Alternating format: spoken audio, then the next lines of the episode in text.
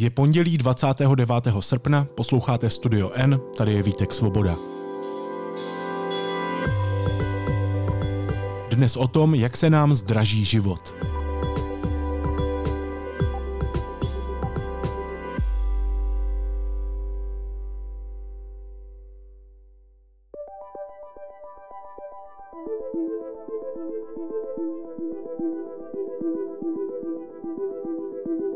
Nejedna česká domácnost se obává letošních vyúčtování za energie.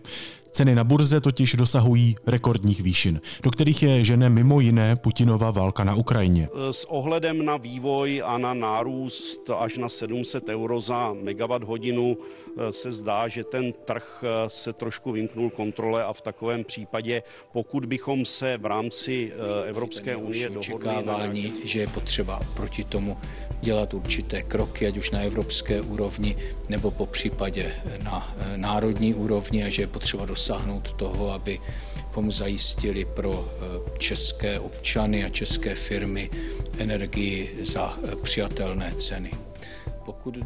Vývoj cen elektřiny překračuje nejhorší očekávání. Oznámil premiér Petr Fiala, jehož vláda představila tzv.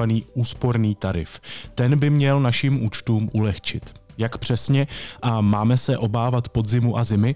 O tom si teď budu povídat s ekonomickým redaktorem Deníku N, Janem Úšelou. Honzo, ahoj, vítej. Ahoj Vítku, děkuji za pozvání. Honzo, jak přesně mi vláda pomůže? No, pokud jde o ty energie, tak se zavádí ten již zmiňovaný úsporný tarif, který by měl lidem poskytnout slevy na elektřinu, na plyn, na teplo, případně jestli mají v bytovém domě vlastní kotelnu. A vedle toho ještě tam je odpuštění takzvaného poplatku za obnovitelné zdroje. To je takový poplatek, který platí každá domácnost v rámci účtu za elektřinu. Takže místo těch domácností to bude od října platit stát.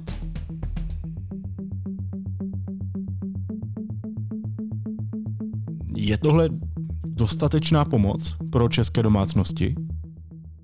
No to je otázka na to, jak moc je to vyčíslené. Ministr průmyslu Josef Síkela říkal, že ta pomoc, jenom abych to vysvětlil ještě, ta pomoc je rozdělena na dvě části. Jedna etapa je od října do konce tohoto roku, další etapa začíná s tím novým rokem zhruba do konce té topné sezóny. Ministr říkal, že v první fázi by měly domácnosti dostat zhruba 4 000 korun, teda každá domácnost stejnou sumu, a v té další fázi měla ta pomoc dohromady souhrnně činit kolem 15 000. Já jsem si to propočítával a k těmhle číslům jsem úplně nedošel, a zkrátka, že byly nižší. A s tím, jak rostou ty ceny energií, tak za mě ta pomoc není dostatečná, ale je nutné podotknout, že vláda neřeší jenom úsporný tarif.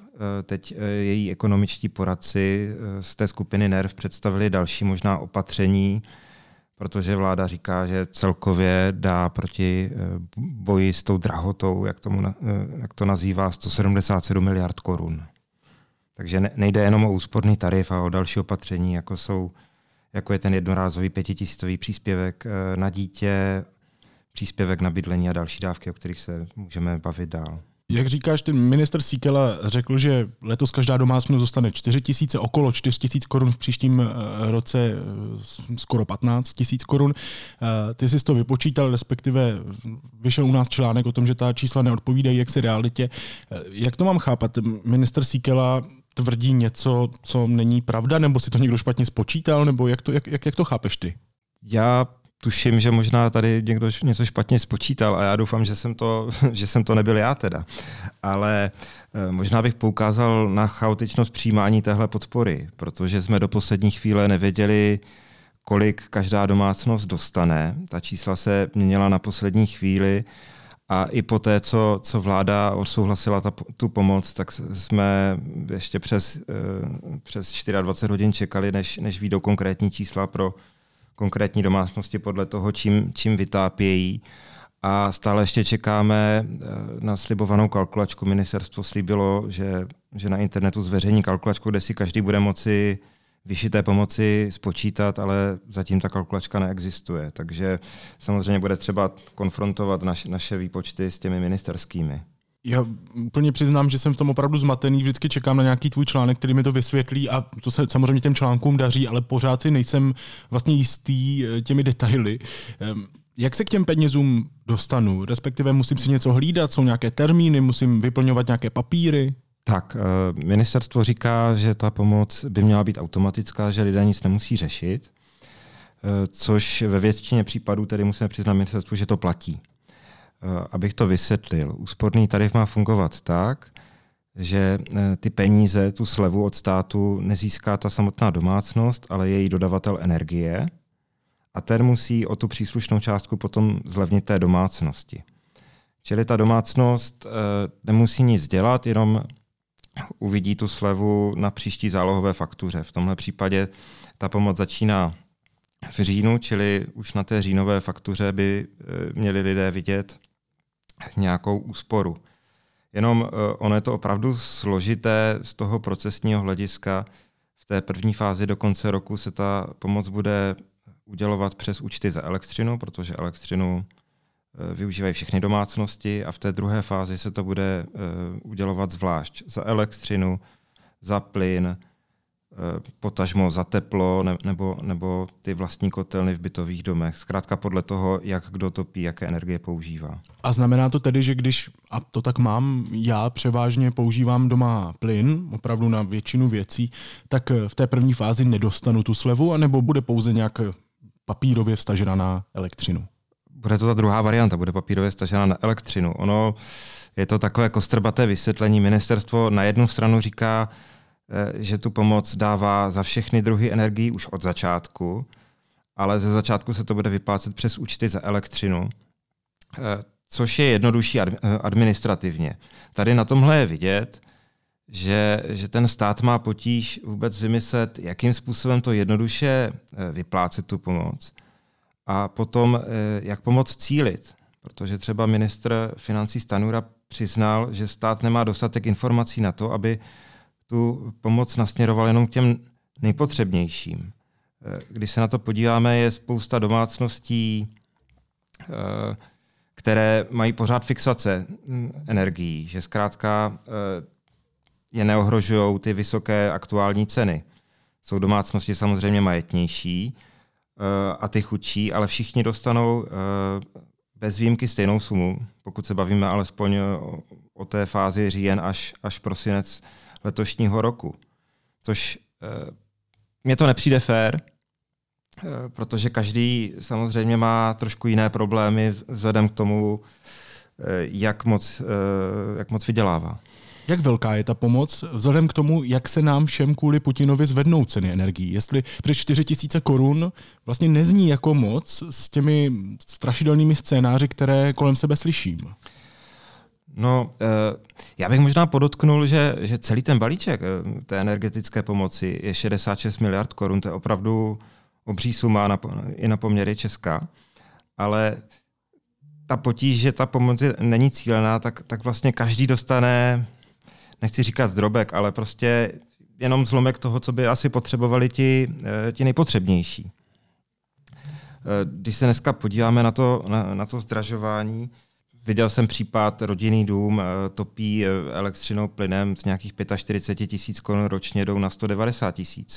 Tohle jsou běžné případy, kdy ta částka se navýší třeba 4krát. V měsíčních splátkách jsou to vyšší 100 koruny, spíš tisíce korun. Takže můžeme se bavit o tom, jestli 4 000 v průběhu 3 měsíců je dostatečná suma. A jak velké to zdražení je nebo bude? Těžko se to představuje, víš? Jako co máme čekat, až nám přijde to vyúčtování? No to je těžká otázka i pro mě a těžko říct, jak se budou ty trhy vyvíjet. Spíš nějaký obecný předpoklad je, že čím bude ta zima blíž, tím to bude složitější. Ono, ceny elektřiny jsou do značné míry odvozené od ceny plynu a tím, že Rusko snižuje dodávky, tak roste panika. Samozřejmě je tu snaha získat plyn z jiných zdrojů a daří se to, ale pořád je tady obava, jestli toho plynu z alternativních zdrojů bude dost a hlavně za jakou bude cenu. to všechno ovlivňuje ceny, ať už plynu jako toho primárního paliva, tak elektřiny, jak jsem říkal, kde ta cena je odvozená. Čili já bych čekal, že ty ceny porostou až k té zimě, musíme nějak přežít jaro a pak se dál uvidí. Ale to je opravdu takové věštění z křišťálové koule. No a co tedy mají dělat podle vlády premiéra Fialy rodiny, které to prostě nezvládnou? Kterým tarif nepomůže natolik, aby to prostě ustáli? No potom jsou tady různé sociální dávky, ale nutno podotknout, že jak už jsem říkal, ti ekonomiční poradci vlády vypracovali takový dokument, co všechno lidé mohou získat za podporu, ale řada těch věcí ještě nebyla schválena.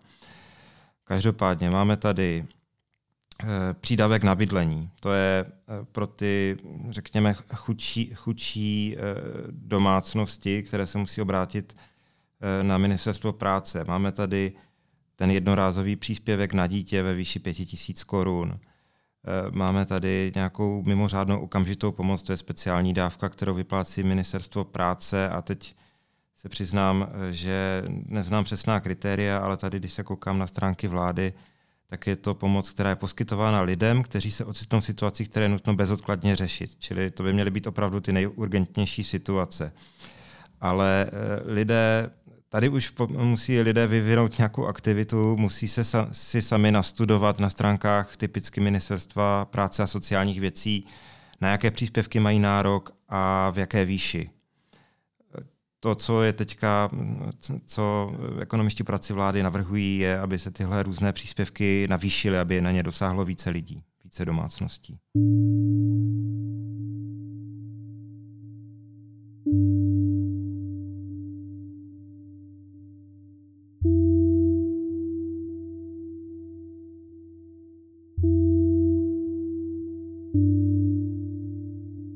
Tam ještě nějaká další cesta. Premiér Petr Fiala uvedl, že je třeba směřovat k zastropování cen energií. O tom se vlastně hodně mluví, opozice to hodně využívá. Ministr práce a sociálních věcí taky mluvil v Partii na Primě o možnosti ceny energií zastropovat.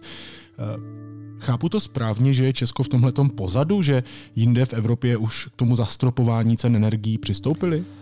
No, jsou státy, které už ceny energií zastropovaly, ale přece jenom zatím jsou v menšině. Ze států Evropské unie je to Španělsko, Portugalsko, mimo EU je to ještě Velká Británie, pokud si vybavím správně, ale další podobný stát si nevybavuju. Ty cesty jsou... Těch ostatních států jsou, řekněme, podobné jako v případě Česka, že se dává nějaká sleva na energie, že lidé dostávají peníze v rámci různých sociálních dávek. A co vlastně takové zastropování znamená? Ono to zní tak jako, že mě napadne, že teda ty energie nemůžou být dražší, než se určí. To vlastně zní tak jako jednoduše, ale možná je to složitější. Jak by vypadalo takové zastropování? Tohle je věc, o které se bude jednat v rámci té Evropské unie. Já jsem zatím slyšel různé varianty od ministra Síkely. On říkal, že by se zastropovala cena té elektřiny, potažmo, protože on spíš mluvil o otázce elektřiny, ne tolik o plynu. Nebo by se nějak zastropovala cena u různých druhů výroby elektřiny. Jenom abychom si rozuměli, ten hlavní problém, a teď půjdu trošku do detailu. Cena elektřiny se určuje na burze podle toho, jak se elektřina vyrábí. První je poptávka po těch nejlevnějších typech výroby elektřiny z jádra nebo z obnovitelných zdrojů. A ta výrobní kapacita je větší, než ten trh potřebuje obecně. Čili postupuje se dál a dál k těm dražším zdrojům elektřiny, k těm dražším elektrárnám. A ty nejdražší jsou ty plynové, kdy se elektřina vyrábí z plynu. No a ten současný mechanismus je nastavený tak, že výsledná cena elektřiny se určuje podle toho nejdražšího typu výroby. Takže dneska se cena elektřiny odvozuje od výroby z plynu. Takže se mluví o tom, že bychom nějak zregulovali výrobu elektřiny z plynu. například.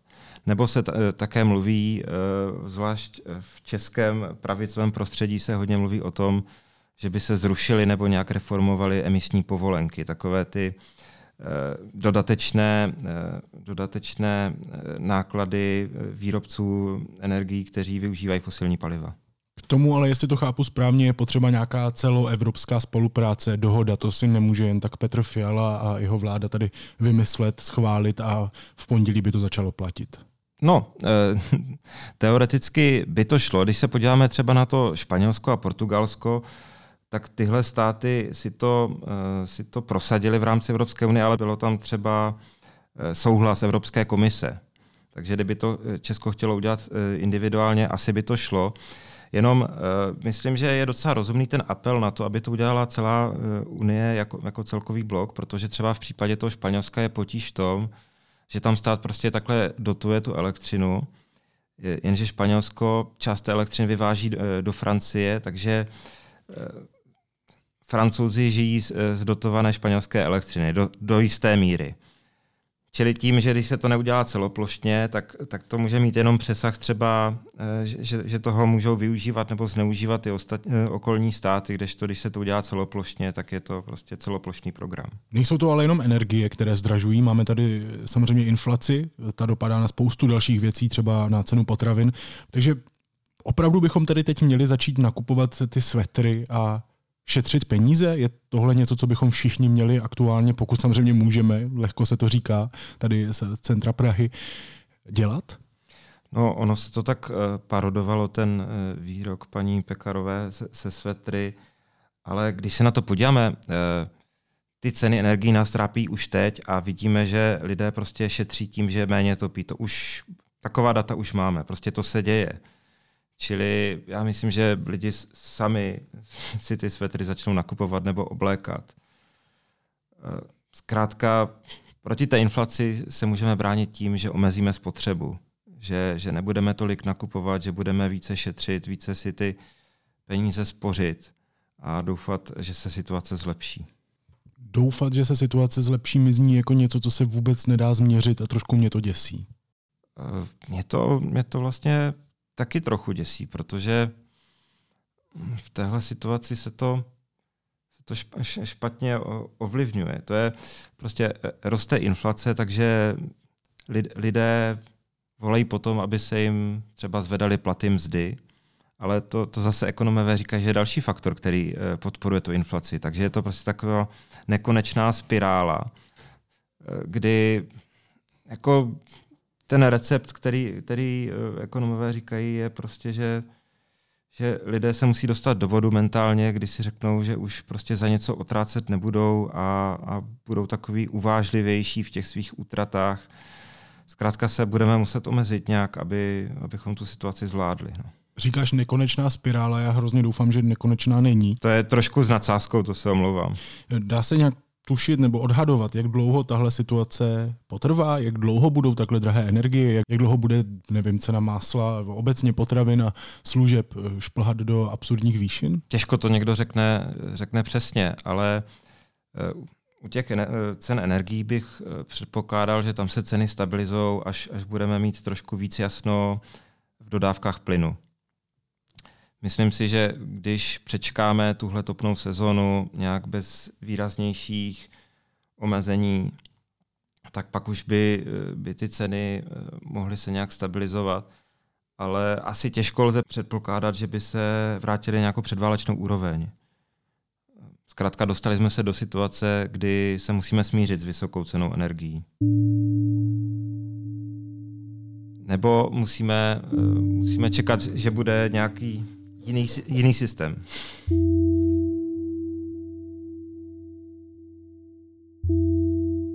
To, co říkáš, je nepříjemný a samozřejmě mě zajímá, jestli tohle bude mít podle tebe nějaké dlouhodobé následky pro naší společnost, možná i nějaké měřitelné, nebo jak nad tímhle přemýšlí ekonomové, nebo třeba jenom ty. Tak ta dnešní situace se hodně přirovnává k takovému tomu ropnému šoku 70. let, který zasáhl západní svět. A ten důsledek byl takový, že já jsem samozřejmě nezažil, jenom si to pamatuju takhle z literatury, co jsem četl, řekněme nějakých 3-5 let panovala blbá nálada, ale ten výsledek byl takový, že lidé začali využívat, tedy se to týkalo tedy pohonných hmot, ale začali víc šetřit s těmi energiemi. Začali prostě spotřebovávat uvážlivěji to co začalo být nedostatkové. To bych očekával i u těch našich energií, ať už je elektřina, plyn nebo uhlí. Že zkrátka si uvědomíme, jak náročné je vytápět domy, někde svítit na zdař Bůh v nějakých výkladech, že nad tím budeme více uvažovat. Je to takový bolavý přerod, podle mě. A pro některé skupiny lidí ještě bolavější než pro jiné.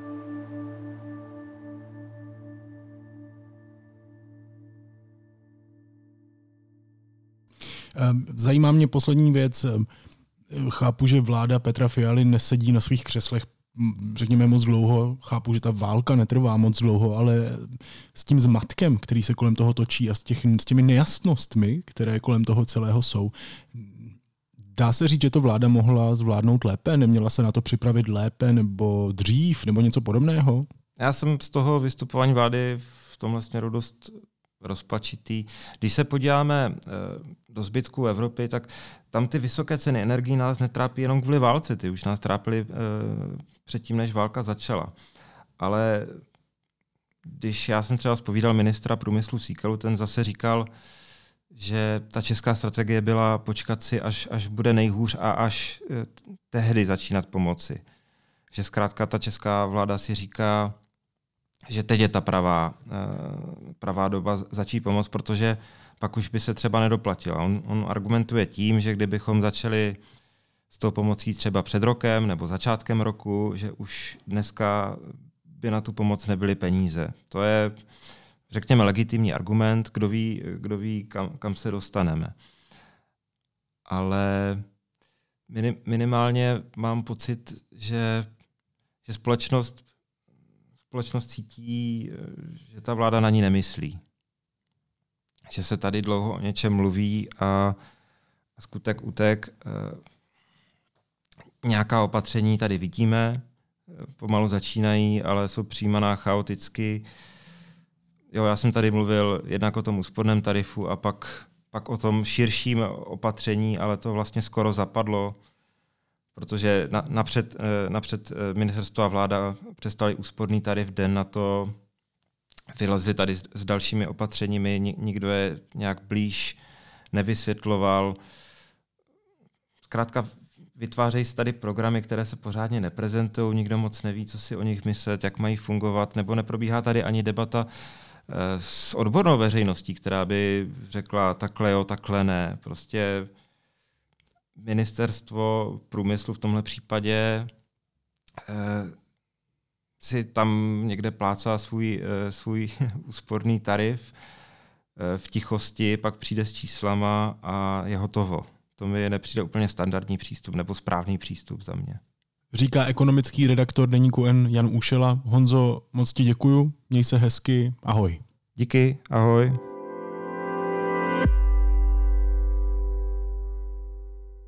A teď už jsou na řadě zprávy, které by vás dneska neměly minout. Česká republika byla loni nejrychleji se zadlužující zemí Evropské unie a schodek rozpočtu loni překonal do té doby nejhorší výsledek z roku 2020. Ve stanovisku k návrhu státního závěrečného účtu České republiky za rok 2021 na to upozornil Nejvyšší kontrolní úřad. Šéf diplomacie Jan Lipavský bude v Praze hostit ministry zahraničí Evropské unie. Na prestižní akci chce debatovat o změně dlouhodobé strategie vůči režimu Vladimíra Putina i možném plošném zákazu turistických víz pro Rusy. Stát přiznal bývalému šéfovi pražského dopravního podniku Martinu Dvořákovi odškodné přes 900 tisíc korun. Jde o finanční satisfakci za jeho stíhání v takzvané jízdenkové kauze. Rozhodlo o tom Ministerstvo spravedlnosti. Miliony od státu chce i lobista Ivo Rittig. Rusko zřejmě přesouvá k hranicím s Ukrajinou tzv. Třetí armádní sbor, který nedávno vytvořilo ve snaze posílit řady vojáků bojujících na Ukrajině. Informovala o tom investigativní organizace Conflict Intelligence Team. A experti Mezinárodní agentury pro atomovou energii se chystají provést inspekci v Záporožské jaderné elektrárně už začátkem tohoto týdne. Podle deníku The Wall Street Journal to uvedly informované zdroje obeznámené s vývojem jednání o přístupu do zařízení. A na závěr ještě něco, co mě zaujalo a možná by mohlo i vás. Americká hudebnice Taylor Swift oznámila, že 21. října vyjde její další deska, která se bude jmenovat Midnights. Tahle deska bude obsahovat 13 písní, které Taylor Swift napsala v hluboké noci, jak ohlásila na svém Twitteru a Instagramu. V nocích bezesných, v nocích nepříjemných, v nocích bolavých, v nocích, kdy přemýšlíte, točíte se v posteli a každá věc je vám nepohodlná a nemůžete usnout a přemýšlíte. Tak v těchto nocích napsala Taylor Swift tracky, které vyjdou už v říjnu a já se na to moc těším. A těším se na to proto, a to je můj dnešní tip, že přestože jsem dlouho odolával Taylor Swift, její hudba mě nezajímala, nebavila, rádiový pop bez názoru, bez nápadu, tak jsem to vnímal. Tak v momentě, kdy Taylor Swift vydala desku, která se jmenuje Folklore, tak se všechno změnilo.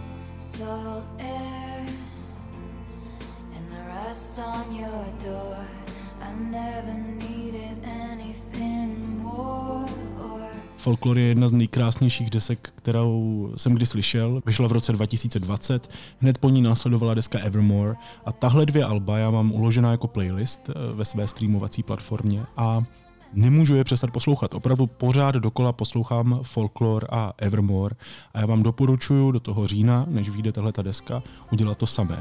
Udělat si playlist z těchto dvou desek. Je to velmi podzimní, velmi zamyšlené a jako šiře krásné. Krásné. To se nedá jinak popsat.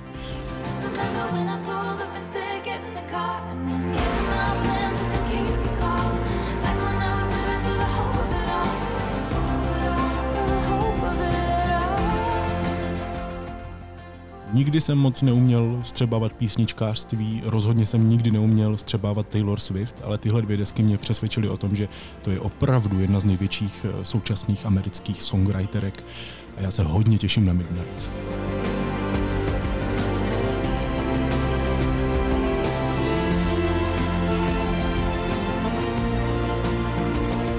Se můžete těšit se mnou, jestli chcete.